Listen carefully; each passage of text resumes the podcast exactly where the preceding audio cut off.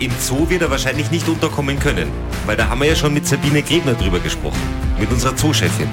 Es geht um diesen Pfau in Anif. Ich meine, dass der Anif viele bunte Vögel hat, ist klar, aber... Ja, wir haben ein Männchen und einige Weibchen Mhm. und ja, schauen wir mal, wenn sie gar niemand äh, findet, dem der Pfau gehört und sich die zwei Männchen vertragen, was ja nicht immer so einfach ist, dann ähm, kann er natürlich auch bei uns bleiben, kein Thema.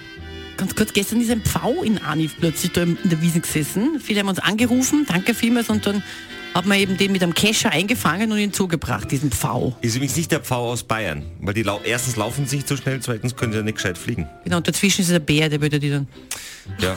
Aber jetzt ist, was ist, wenn sich niemand um diesen Pfau kümmert? Oder was ist jetzt zum Beispiel in Anif, wenn da irgendjemand mit seinem Cayenne drüber brettert? Ist der... Das war's dann für den Pfau. Bitte jetzt. Das äh, ciao mit auf für den Pfau. Weißt du, was ich meine? Das habe ich gedacht, jetzt schauen wir mal. Das ist so einfach so grundsätzlich. Hilft's nicht, schaut's nicht. Wie kann man eigentlich einen Pfau zubereiten?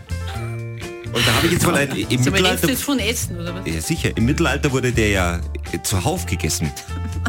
Und zwar das erste Mal äh, wichtig, also wichtiger Hinweis an die Cayenne-Fahrer, die jetzt dann über den Pfau drüber brettern. Der muss dann erstmal zwei Tage liegen. Nur zur Information. Bitte. Und dann Aber nicht wird auf er der nur- Straße. wird er nur bis zur Hälfte des Halses gerupft. Dann machst du eigentlich mit ihm das gleiche, was du sonst mit dem Huhn machst. So Salz und Pfeffern. Die haben damals Petersilie und Basilikum mit dazu getan.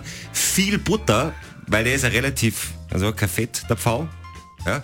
Und dann eine Stunde bei 180 Grad ins Rohr, das war's. Beim Anrichten, damals im Mittelalter, hat man immer so den Kopf noch mit dazugelegt. Weil das recht lecker ausgehört.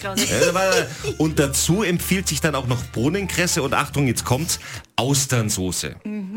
Also ist der Moment, wo keiner mehr Lust auf den hat. Christian, bitte, echt. Wir wünschen trotzdem, was auch immer ihr isst. Guten Appetit. Nein, den Pfau nicht essen. Nein, natürlich nicht.